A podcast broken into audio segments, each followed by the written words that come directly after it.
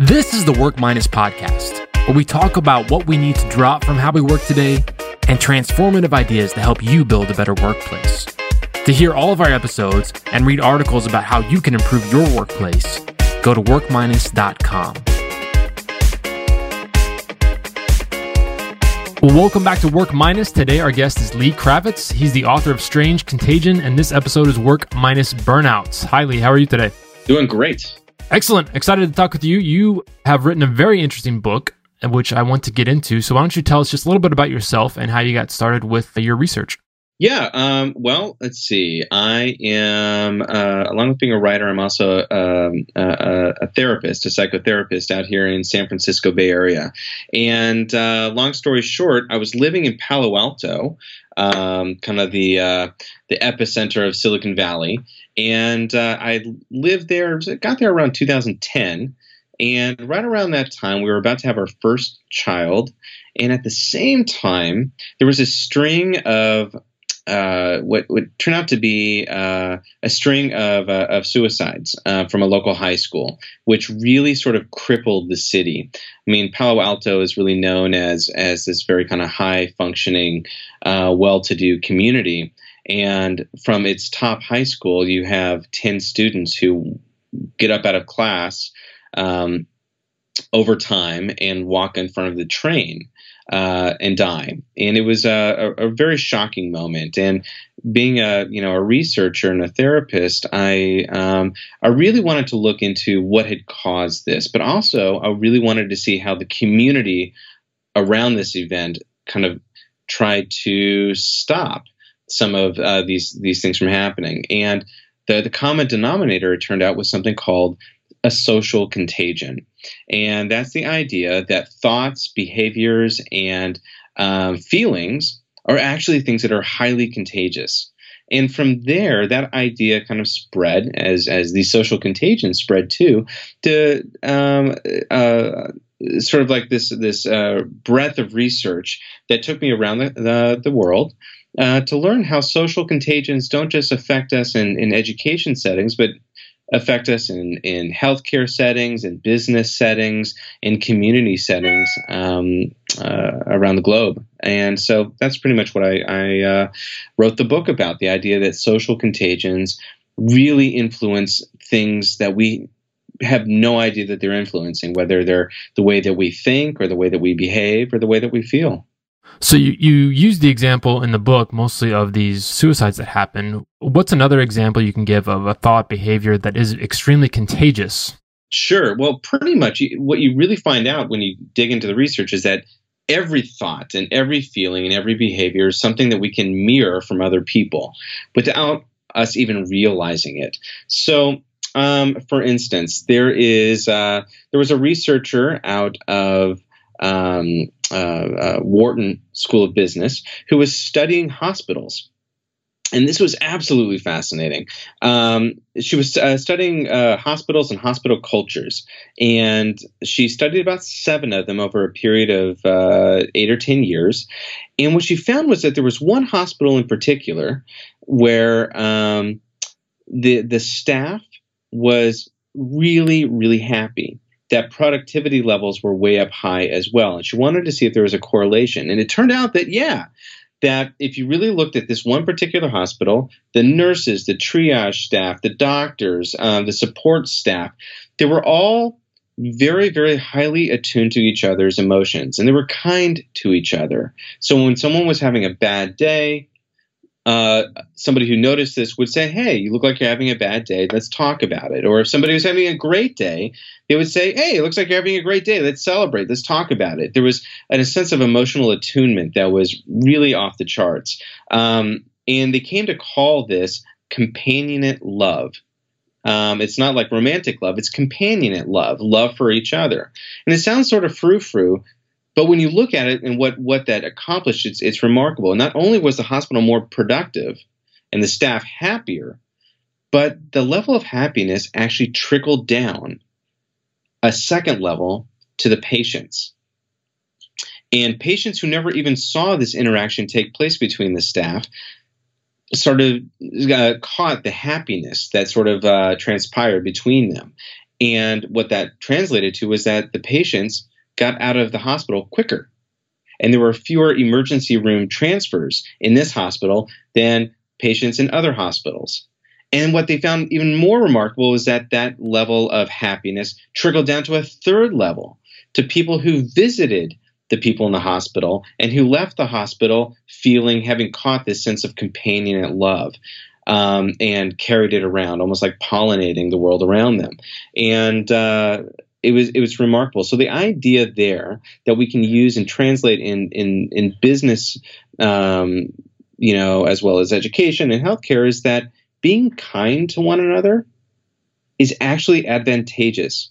It not only makes us more productive, but it actually makes us healthier people as well. All right, so we have a lot of directions we can go with this conversation. We want to take it into the workplace, obviously, and figure out how the idea of social contagion can impact offices, which you can see some parallels, obviously, of what you talked about with, with hospitals. But what research have you done into the business world? Well, uh, there's there's a lot to be said about the business world. We have um, everything from you know uh, burnout, which is uh, turns out to be one of the most highly contagious social contagions on the planet, um, down to to happiness levels, down to depression and anxiety.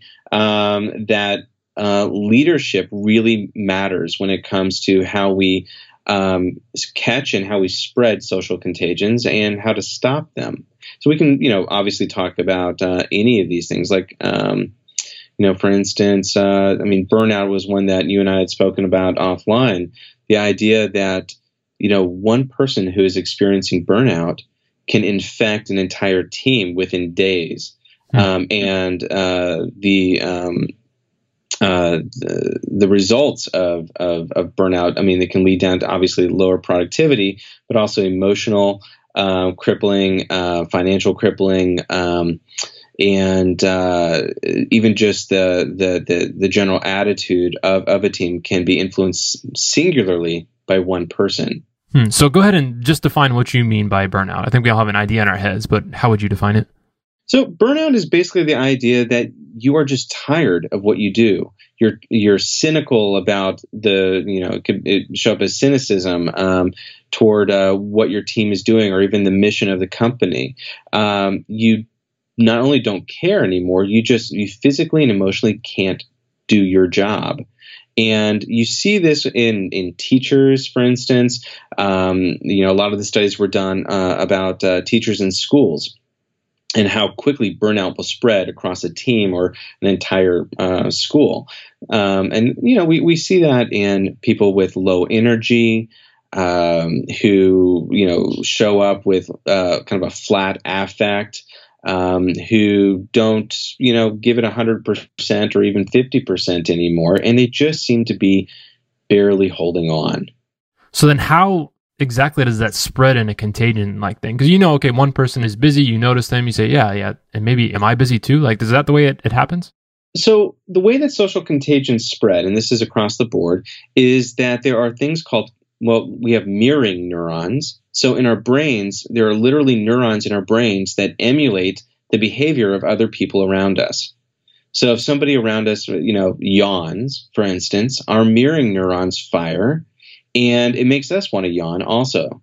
If I were to smile um, in a room, our mirroring neurons would cue other people to smile also and to feel happiness. So that's really on a basic level how that works. But there's also things called cues, like C U E S, cues, um, that um, or, or primes, if you will, that will sort of even if we don't see somebody frowning or smiling or yawning, there are things in our environment around us that can trigger our mirroring neurons as well. Um, things like colors of a room or temperature or um, you know even the volume of somebody's voice can cause us our mirroring neurons to fire and to emulate even something that they're just barely intoning um, and that is a remarkable find um, there have been studies out of Yale, out of Harvard, um, out of Stanford University that go back decades that show us how these primes or cues actually affect the way that we behave. Um, there was a study out of uh, Stanford back in the um, in the 60s that showed that little kids who saw adults uh, playing with toys in a more kind of aggressive way would emulate aggression not only in the in the in that room but outside of that room. Um, or studies out of New York that showed that uh, if uh, you paint the uh, the color of the walls gray in an academic setting, it it cues or primes people to think more analytically. Um, or if you put the uh, the color uh, yellow or red on the wall, it cues people to act more aggressively. Imagine you were going back and there was a string of burnouts in an office. Like, how would you expect that to spread from one person to another?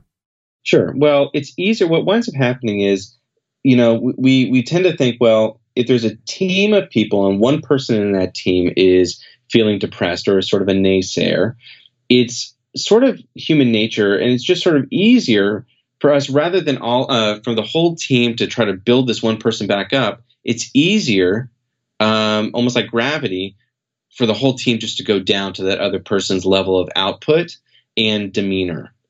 And so that socially and emotionally, that's exactly what winds up happening. So rather than uh, the whole team trying to lift somebody up, the rest of the team comes down to that one person's level.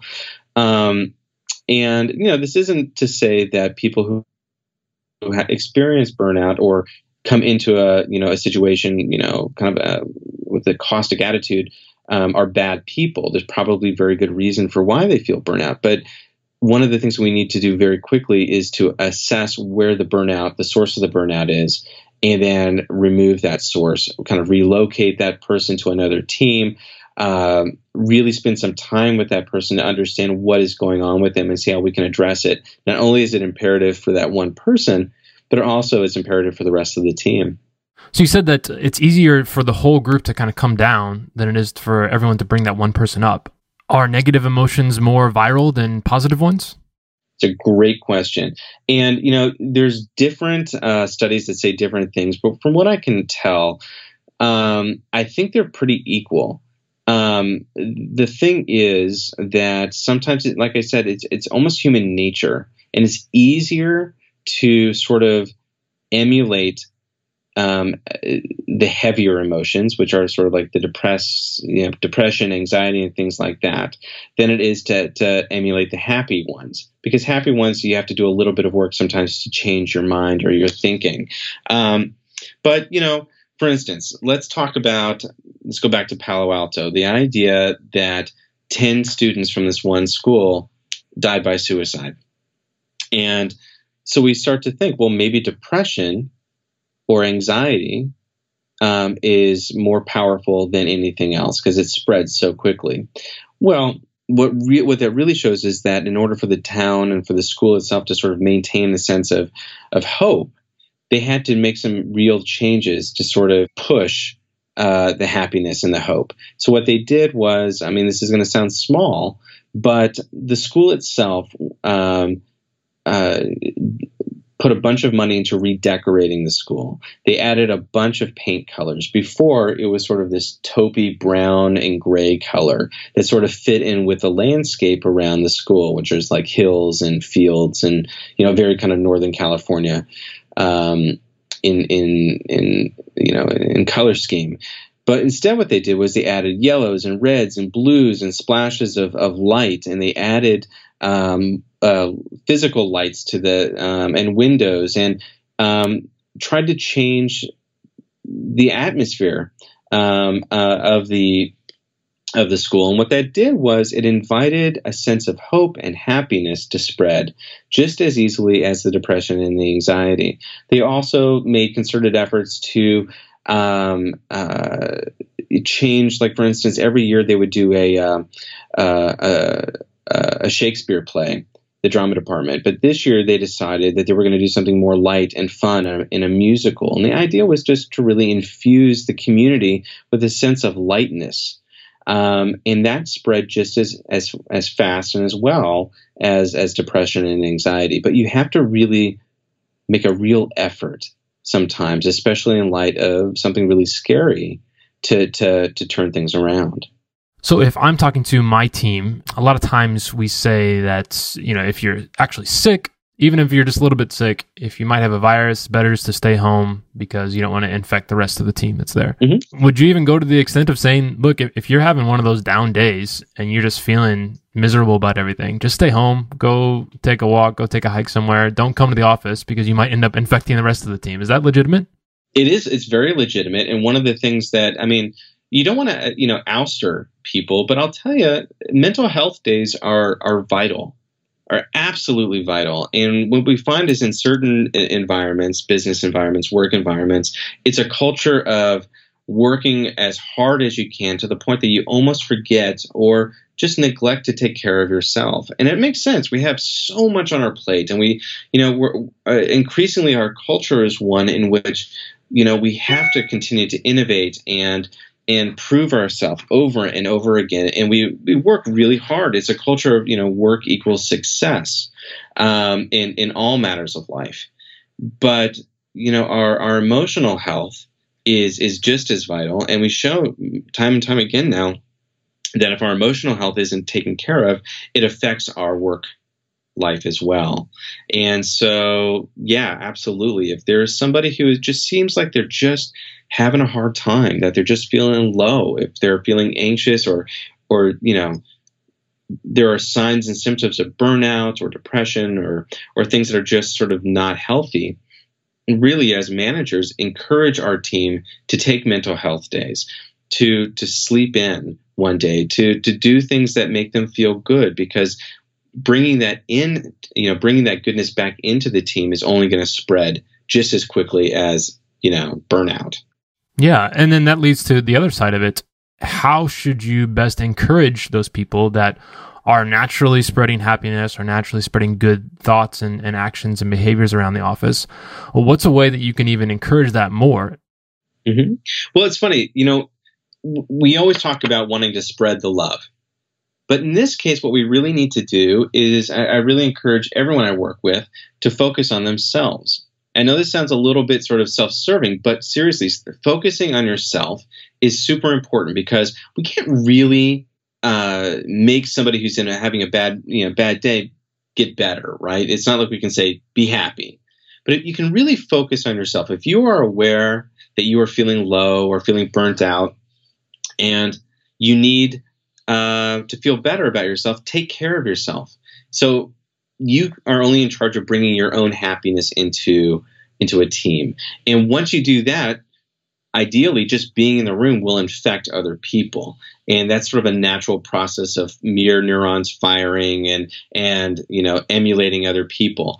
It always starts with yourself though. So start with yourself bring your best be your best show up to the room smile um, you know do your best work and other people will will and you know just naturally uh, connect that with that and spread it.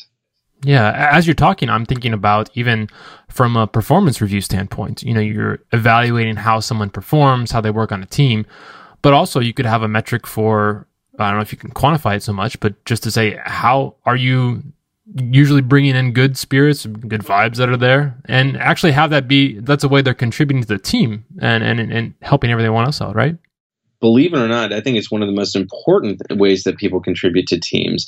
Um, you can go online right now and uh, and pull up a study. Just Google, um, you know, happiness index or happiness um, uh, survey, and it's you know it's, it's like a thirty um, you know like thirty questions that uh, that we as, as, psychologists use in our studies all the time to get a kind of a baseline measure of, of people's happiness, and um, uh, you can use it as a baseline for for uh, during reviews. So, like during this six month review, you know, you do a baseline happiness survey, and then you do a follow up at the next one and see how they measure up. And if they're the same, then you're they're doing great. And if they're uh, you know have higher scores, that's that's terrific because it means that they're spreading that you know within their team. Um, and if it's lower, then that kind of keys us into the idea that maybe something is going on? What can we do to kind of help boost that for you um, as an employee? And if you look at teams and look at the happiness index or that happiness survey, and if you start to see that number go down across the team, it means that there is um, a burnout contagion within the group, or there's a you know there's something going on, and a lot of times that points to management. Um, and so what we can do is sort of like you know highlight to management, like look, something's going on. Team members aren't happy. Um, let's figure out what we can do to make this turn around because it's not just a matter of hey we want to make our team members feel good because we're good people but it also it, it boils down to bottom line when you have teams that are that are cynical, that are angry, that are upset, that feel that they're not, you know, they're just not happy, that that absolutely has a direct correlation with output, which also reflects on the company, which also and which ultimately you know, reflects on the bottom line. All right. So last question is if you're in an office environment that just seems really toxic, it's just, I mean, it's on that borderline, you know, the, an outbreak's going to happen very soon. Is there anything you can do to kind of provide some uh, emergency triage in that situation? It's a tough one. If you have, if you have, uh, you know, if it's company wide, just a toxic work environment, it's almost like you've got a clean house. It's, it's, um, you know, think of it like you're exterminating, uh, you know, uh, bugs behind the walls. You, you almost have to like drop a bomb in there to, to, to clean out um, you know, uh, some of the toxic, um, you know, the toxicness and the toxins. Um, but if you're gonna start someplace without literally, you know, unilaterally you know, wiping out everybody and starting over, bringing in counselors and coaches specifically to talk about ways to build unity to show um, to show that each member of the team matters. Um, you know, there's um, bringing in counselors just to have one-on-ones with with folks, um, offering up um, you know more things that, that create an uh, uh, an environment of, of, of happiness and and good well-being. Um, and I'll be honest with you, that usually starts at the top. Um, you know, when you have managers or or team leads that you know are are naturally charismatic or naturally have the power to wield these sorts of uh, these changes you know, getting um, you know, getting a fixer in there and working with that person to to help make a team just feel better always always helps. Um, I, I, do counseling and coaching for for executives, and time and again, what winds up happening is you have a an executive or a CEO who comes in to work with me, um, and they really just have no real awareness of of the toxicity around them. Or if they do they just don't really know what to do to fix it.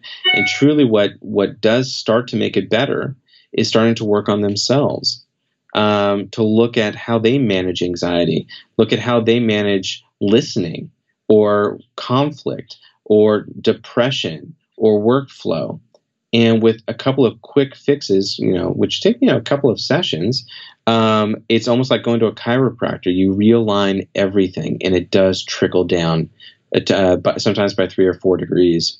Well, Lee, it's been great to chat with you. Where can people go to stay in touch with you and see your latest stuff? Yeah, you can check me out. Um, my website is www.leedanielkravetz.com.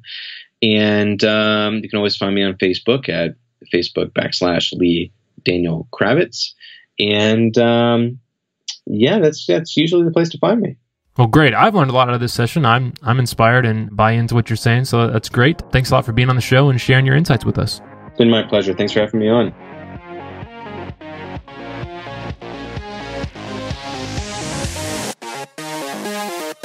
This has been the Work Minus podcast. If you like what we're doing, go to workminus.com where you can see the show notes and a full transcript for every episode. You can also sign up for our newsletter where you'll get the latest progressive ideas about how you can build a better workplace.